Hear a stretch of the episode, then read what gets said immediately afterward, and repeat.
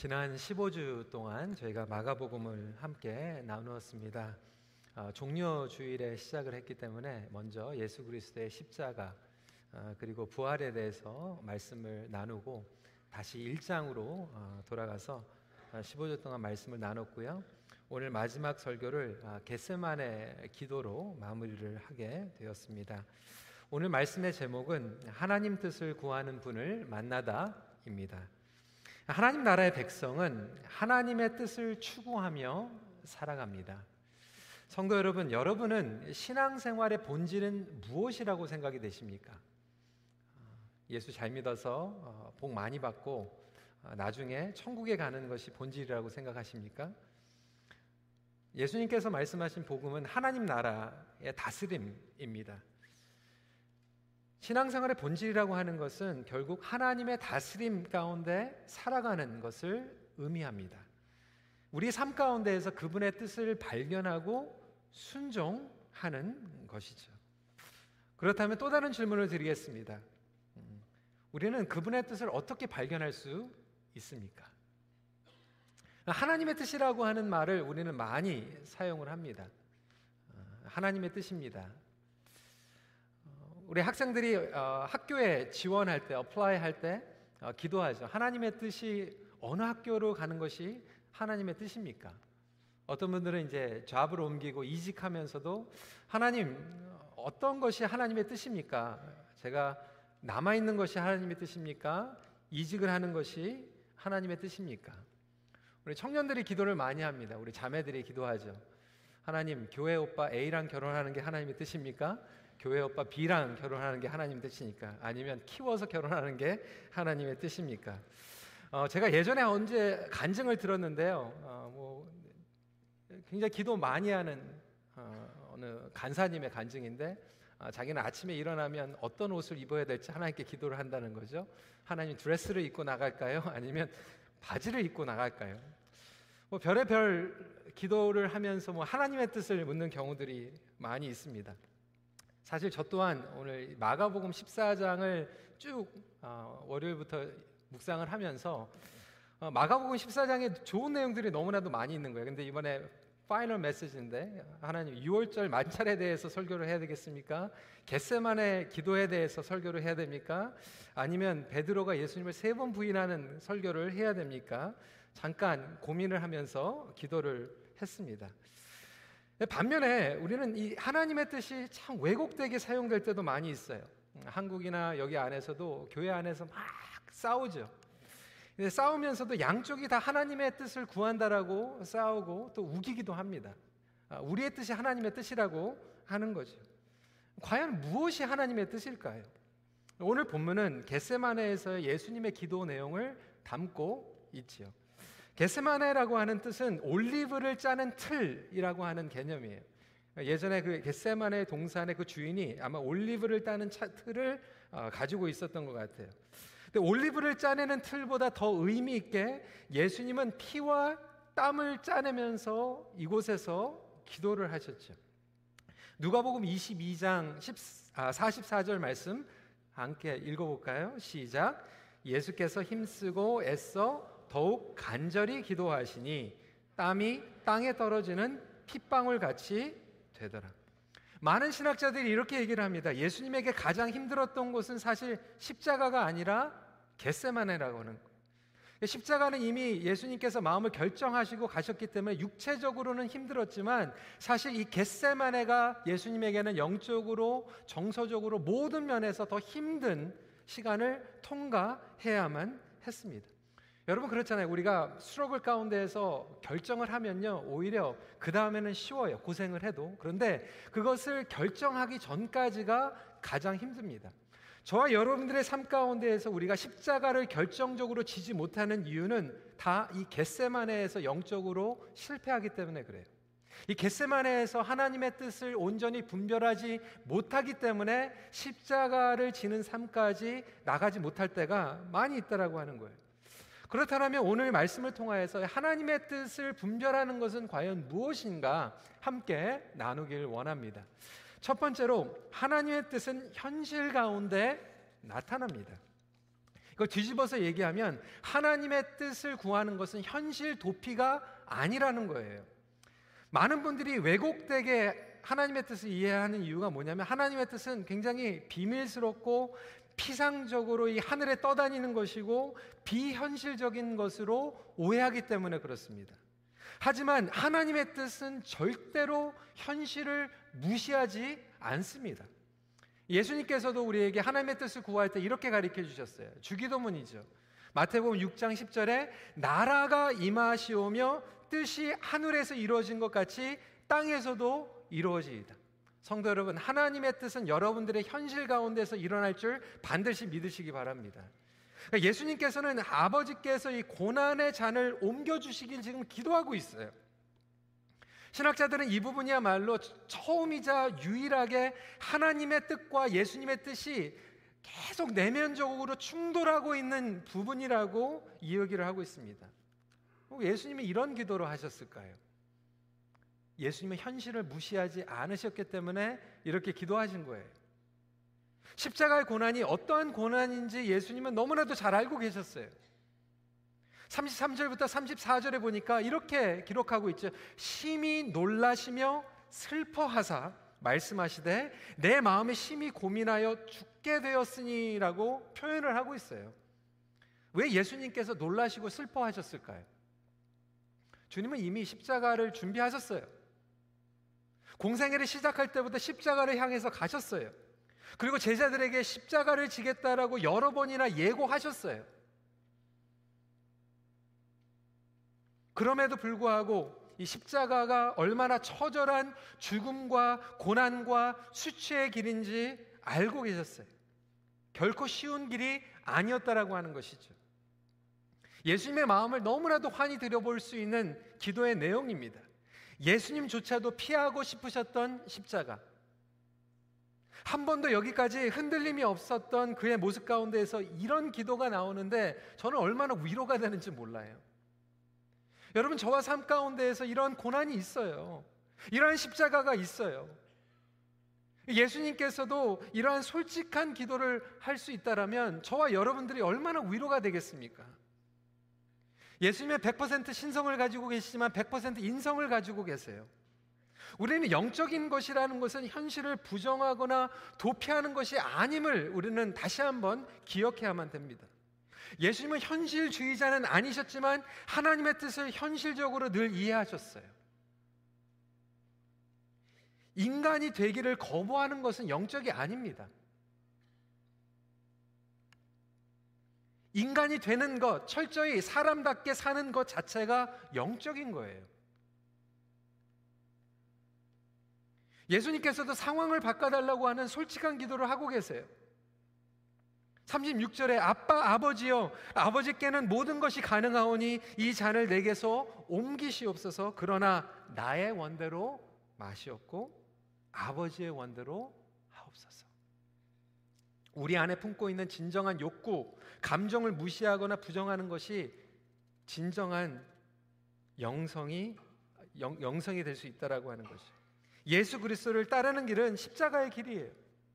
때로는 그 어려움 앞에서 상황을 바꿔 달라는 기도를 하게 되는 이 솔직함의 영성을 저와 여러분들이 회복했으면 좋겠어요.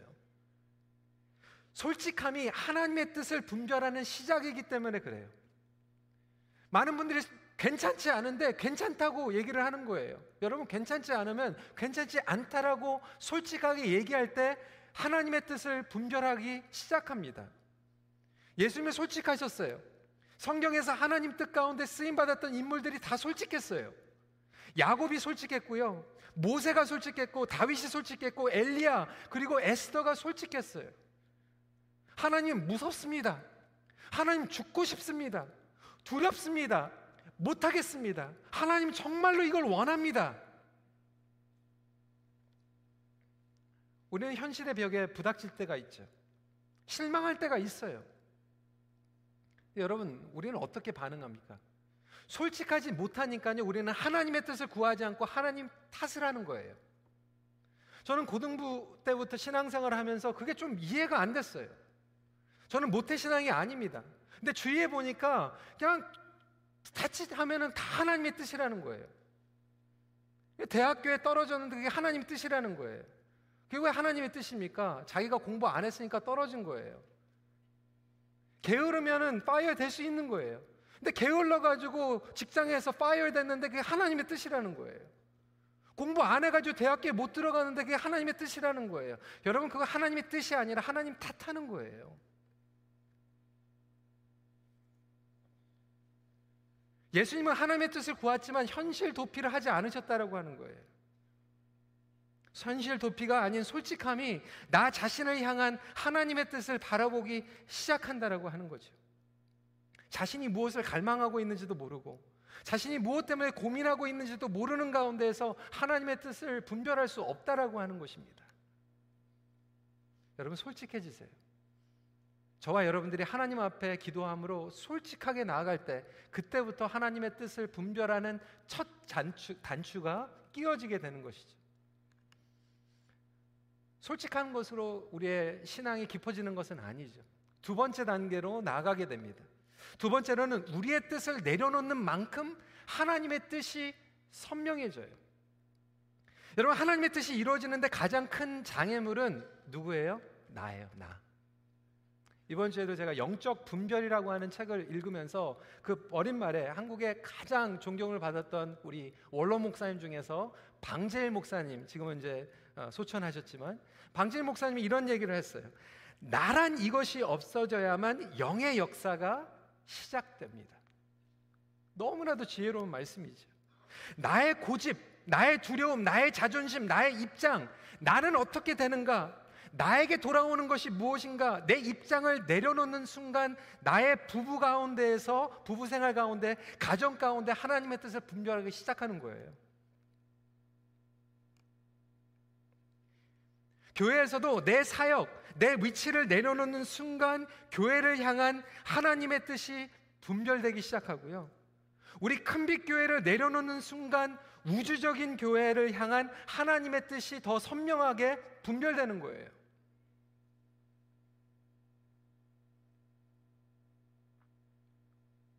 우리는 다 우리 입장으로, 우리의 주관으로 생각을 하죠. 나의 입장으로 하나님의 뜻을 해석하기 때문에 그래요.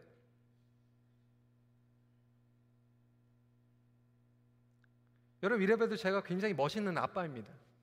new generation 아빠예요. 제가 사춘기 때 방황을 굉장히 많이 했어요. 제가 아빠가 돼가지고 우리 애들을 그냥 많이 정말 풀어주고 싶고 막 얘기도 다 들어주고 싶고 원하는 거 다 들어주고 싶고 그렇게 노력을 하는 편이에요. 나름대로 제가 소통을 한다라고 생각을 합니다. 근데 아무리 제가 막 그렇게 해줘도요, 저희 딸의 입장은 또 그렇지 않아요. 뭔가가 소통이 안 되는 것 같고, 뭔가가 이해가 안 되는 것 같고, 그런 거예요. 왜? 저는 아버지로서 생각하고, 저희 딸은 딸로서 생각을 하는 거예요. 여러분, 우리는 하나님의 뜻을요, 나의 관점으로 항상 해석해 버립니다. 여러분, 이단들도요, 핍박당한다고 생각해요. 한국에서요, 지금 막 교회 안에서 지금 막 분쟁이 일어나고 있는데, 어느 한편에서, 어, 저분이 좀 내려놓는 게 하나님의 뜻이라고 생각하는데, 그분하고 직접 얘기하면요, 이것을 지키는 게 하나님의 뜻이라고 생각하고 있어요. 무엇이 하나님의 뜻입니까? 문제는 양쪽이 다 하나님의 뜻이라고 생각하고 있다라고 하는 거예요. 자신의 뜻과 하나님의 뜻이 늘 일치한다라고 하는 입장을 가지고 있는 거예요. 하나님 내 뜻이 하나님 뜻 맞죠? 우린 기도도 그렇게 해요. 그때 정당화가 일어나고 합리화가 일어납니다. 여러분 왜 그러세요? 아, 압니까? 나의 생각. 여러분 우리의 뇌는요. 나를 보호하고 보존시키는 방향으로 항상 해석이 일어나요. 저 사람이 잘못하면 하나님의 뜻은 진리예요. 근데 내가 잘못하면 하나님의 뜻은 극률이에요. 누구나 다 그렇습니다. 팔이 안으로 굽는다고 얘기한 것처럼 뇌는요, 내 편으로 나에게 유리한 쪽으로 프로세스가 되는 거예요. 이것이 인간의 취약성과 연약함을 적나라하게 드러내 줍니다. 반면에 하나님의 뜻은요, 내 뜻과 일치하는 것이 아니라 하나님의 성품과 일치하고 하나님의 말씀과 일치합니다. 하나님께서 분명히 우리에게 말씀하셨어요. 서로 사랑하라. 그것이 하나님의 뜻이에요. 서로 용서해라. 그것이 하나님의 뜻이에요. 양보해라. 기다려라. 참아라. 그것이 하나님의 뜻이에요. 하나님의 뜻은 너무나도 정확하고 분명합니다. 성경을 통하여서 알려줬어요. 그런데 우리는 자꾸 물어봐요. 하나님께서 이미 말씀해 주셨는데 하나님의 뜻은 무엇입니까? 하나님의 뜻은 무엇입니까? 왜 물어보는 거예요? 저희 딸들한테 제가 심부름 시키거든요. 분명히 들었어요. 자꾸 물어봐요. 그 뜻은 무엇입니까? 하기 싫은 거거든요.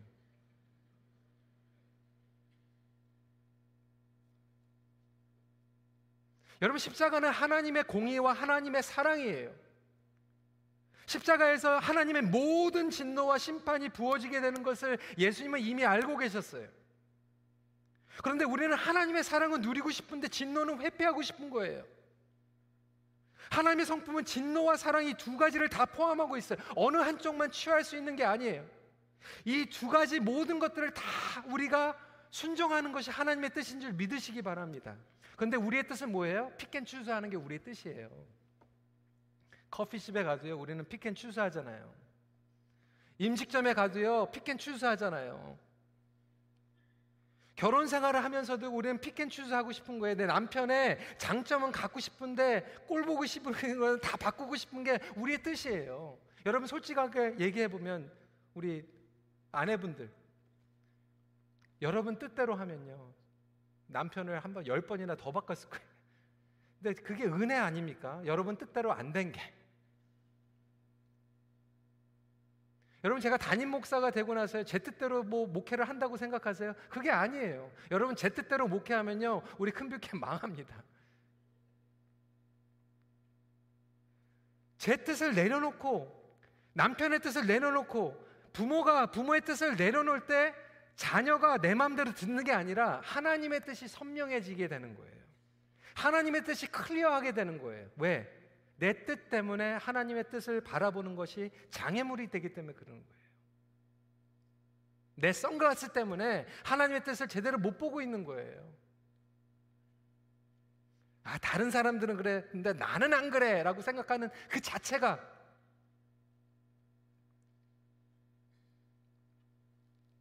내 뜻이 하나님의 뜻인 것 같은 착각과 왜곡 가운데에서 결국은 나 자신이 하나님을 통제해 버리는 거예요.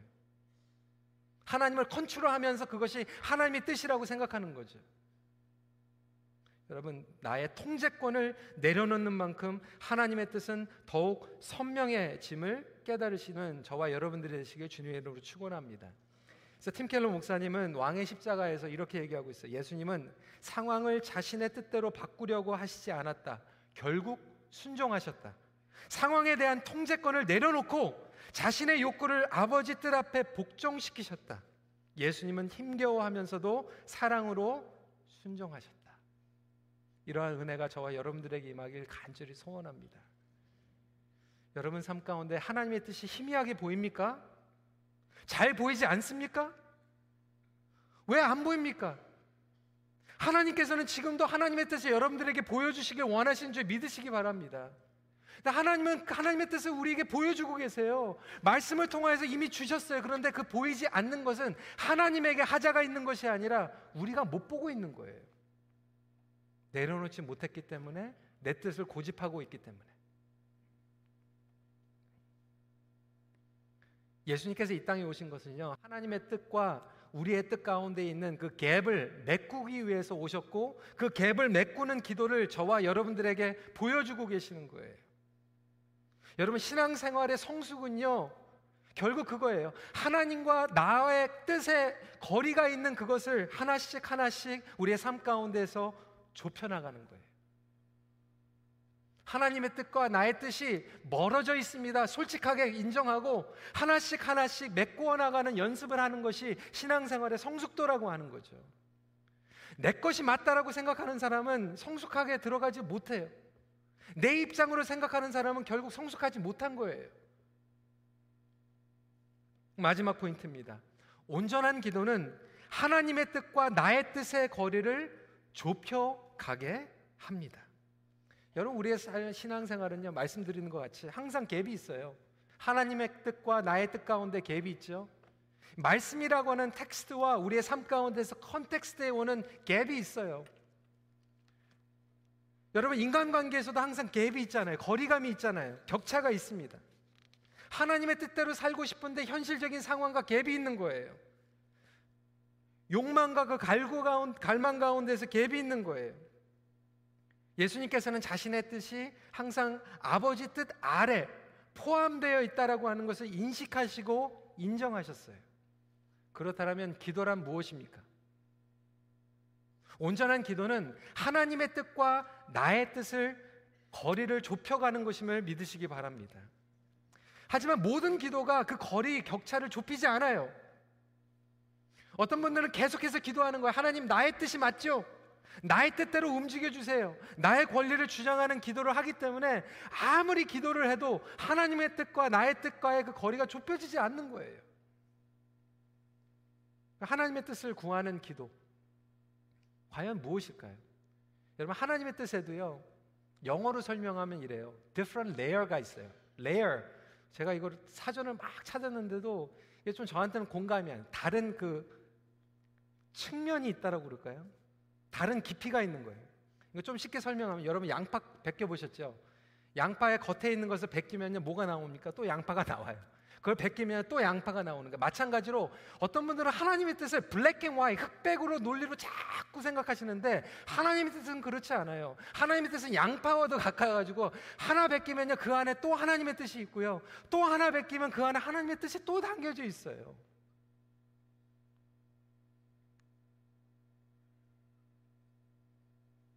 첫 번째로 온전한 기도는 하나님의 구속사적인 뜻을 구합니다. 구속사적인 뜻은 무엇입니까? 하나님의 주권을 인정하는 기도예요. 여러분, 인간은요, 부족하기 때문에 우리는 싸워요. 실패해요. 교회 안에서 막 실컷 싸우고, 성교사님들끼리 싸우고, 뭐 가정에서 불화가 일어나도요, 하나님의 빅픽처, 주권자적인 역사는요, 이루어집니다. 믿으십니까? 하나님의 구속적인 계획은 이루어져요. 저와 여러분들이 불순종하고 여러분들이 넘어지고 실패해도 하나님의 끈 뜻은 이루어진다라고 하는 거예요. 하나님의 뜻은 하나님의 방식으로 하나님의 타이밍 가운데 일어나는 거예요. 그래서 예수님께서는 하나님의 구속적인 계획을 십자가를 통하여서 하나님의 방식으로 완성시키셨어요. 때로는 우리가 실패하고 죄를 짓고 막 싸우는데도 불구하고 결국 하나님의 뜻은 이루어질 거예요. 하나님의 거룩한 뜻이 이루어지죠. 사랑의 언약이 성취가 이 땅에서 완성이 일어나게 되죠. 그러면 기도할 필요가 뭐가 있습니까? 그 다음이 중요한 거예요. Different layer가 있다고 말씀드렸잖아요. 하나님의 전체적인 구속적인 뜻이 있는데 그 안으로 들어가면 두 번째로 온전한 기도는 하나님의 일상적인 뜻을 구하게 됩니다. 이 전체적인 주권자적인 뜻을 알게 되면요. 그다음부터는 하나님을 향한 신뢰가 있기 시작해요. 하나님을 사랑하게 돼요. 하나님을 신뢰하다 보니까 하나님의 뜻이 매일 일상의 삶 가운데서 이루어지도록 우리를 기도하게 만드는 거예요. 매일 일상적으로 실현되는 하나님의 뜻이 있어요.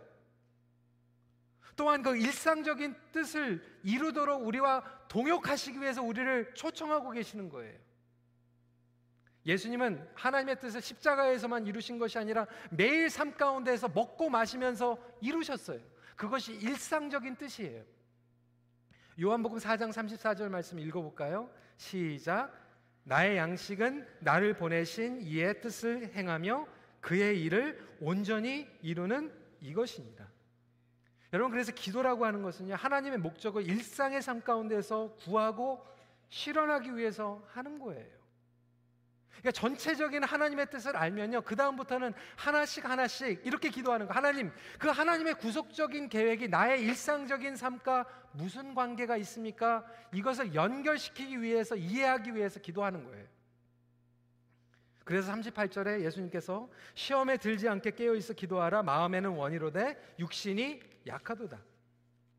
하나님의 뜻에도 different layer가 있다라고 말씀을 드렸죠. 기도에도요 다른 레벨이 있어요. different layer가 있어요. 여러분 우리는 솔직하게 기도하죠. 어떻게 기도합니까? 상황을 피하게 해달라고 우리는 기도해요. 여러분 그렇게 기도하세요. 그렇게 기도하다가도 우리는 이렇게 기도하죠. 하나님 내 뜻을 좀 들어주세요. 내가 원하는 것 좀 들어주세요. 그렇게 기도해요. 그렇게 기도하세요. 그런데 더 성숙한 기도는 무엇입니까? 그 다음 단계로 들어가는 거죠. 내 뜻대로 안 됐는데도 불구하고 하나님의 뜻이 이루어질 때 시험에 걸리지 않고 그 안에 온전히 거하는 기도.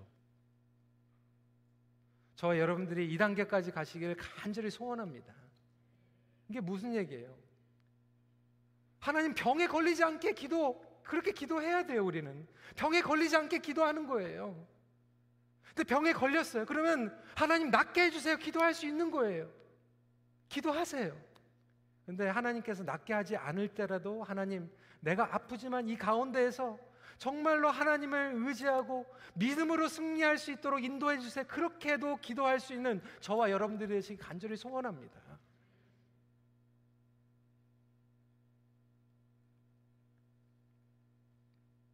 하나님께서는 이러한 성숙과 분별된 기도를 원하시는 거죠. 내가 직전에서 승진의 기회가 있을 때 기도할 수 있어요. 기도하세요. 하나님 제가 승진하고 싶습니다. 저 승진하게 해주세요.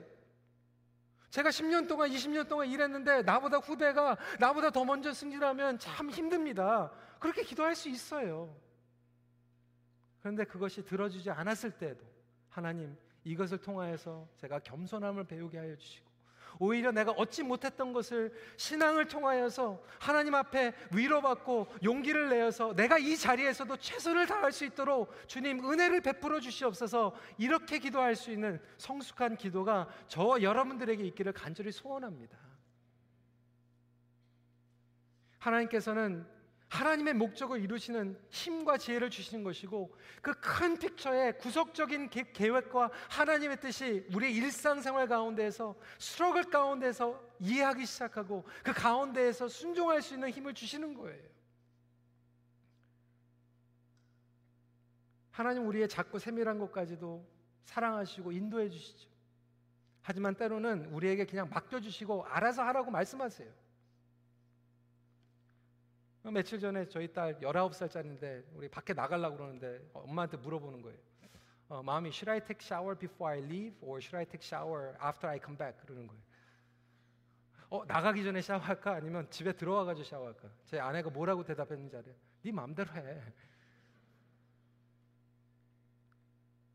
어느 청년이 저한테 와가지고 물어보는 거 은행에 취직을 했는데 목사님 제가 로얄뱅크로 가야 됩니까? CIBC로 가야 됩니까? 스코시아로 가야 됩니까? TD 캐나다 트러스로 가야 됩니까? 네 마음대로 해 그랬어요. 그 하나님이 상관할 수도 있고 하나님 상관 안 할 수도 있어요. 그러면 기준이 무엇입니까? 하나님께서 물어보시는 거 그거예요. 나의 빅픽처 구속적인 계획과 무슨 상관이 있느냐? 내가 너에게 준 사명과 무슨 상관이 있는가? 그 사명과 상관이 있으면 너무나도 중요한 결정이고 그 사명과 상관이 없으면 하나님께서 네가 알아서 해 그러는 거예요.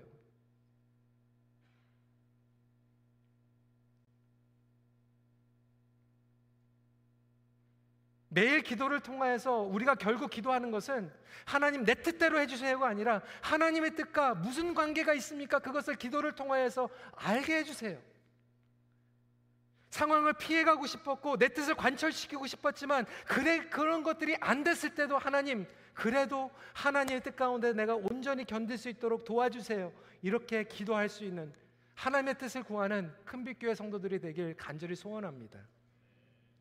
여러분 이것이 영적인 승리예요.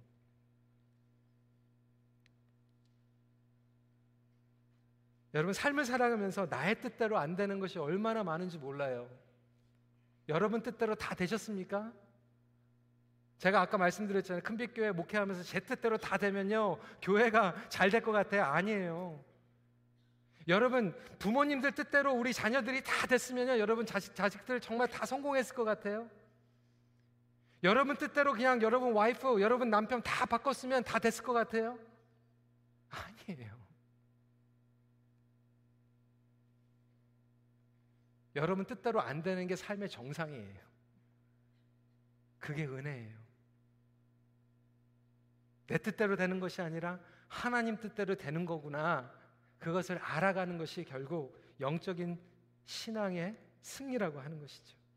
조지 트루엣은 이렇게 얘기했습니다. 인간이 가질 수 있는 가장 위대한 지식은 하나님의 뜻을 아는 것이며 인간이 행할 수 있는 가장 위대한 업적은 하나님의 뜻을 행하는 것이다. 사랑하는 성도 여러분, 저희는 하나님 뜻 가운데서 하나님의 뜻이 이루어지기를 간절히 갈망하는 저와 여러분들이 되시길 소원합니다. 여러분들에게 질문하며 마치겠습니다. 그렇다면 저와 여러분의 겟세만에는 무엇입니까? 지금 어떤 분들은 지금 관계면에서 겟세만에서 지금 싸우고 있어요. 내 뜻인가 당신 뜻인가 내 뜻인가 자식 뜻인가 사명에서 오는 겟세마네가 있을 수 있고요. 오늘 우리 김준성 교사님, 김주견 선교사님 우리 파송식 하는데 오늘이 오기까지 1년 동안 겟세마네에서 철, 처절하게 싸웠어요. 같이 싸웠어요. 하나님의 뜻이 어디십니까? 우리 내면에서 오는 겟세마네가 있고요. 영적 상태에서 오는 겟세마네가 있고 하지만 그 씨름하는 가운데서 조금이라도 하나님 뜻에 가까이 나가려고 하면 몸부림치는 가운데서 거리가 있다라면 솔직하게 고백하고 인정하고 우리의 연약감을 아뢰는 가운데에서 하나님 앞에 분별하며 나아갈 수 있는 저와 여러분들이 되면 좋겠습니다. 하나님의 뜻이 매일 삶 가운데 드러나며 이루어지는 것을 경험하십시오. 같이 기도하겠습니다.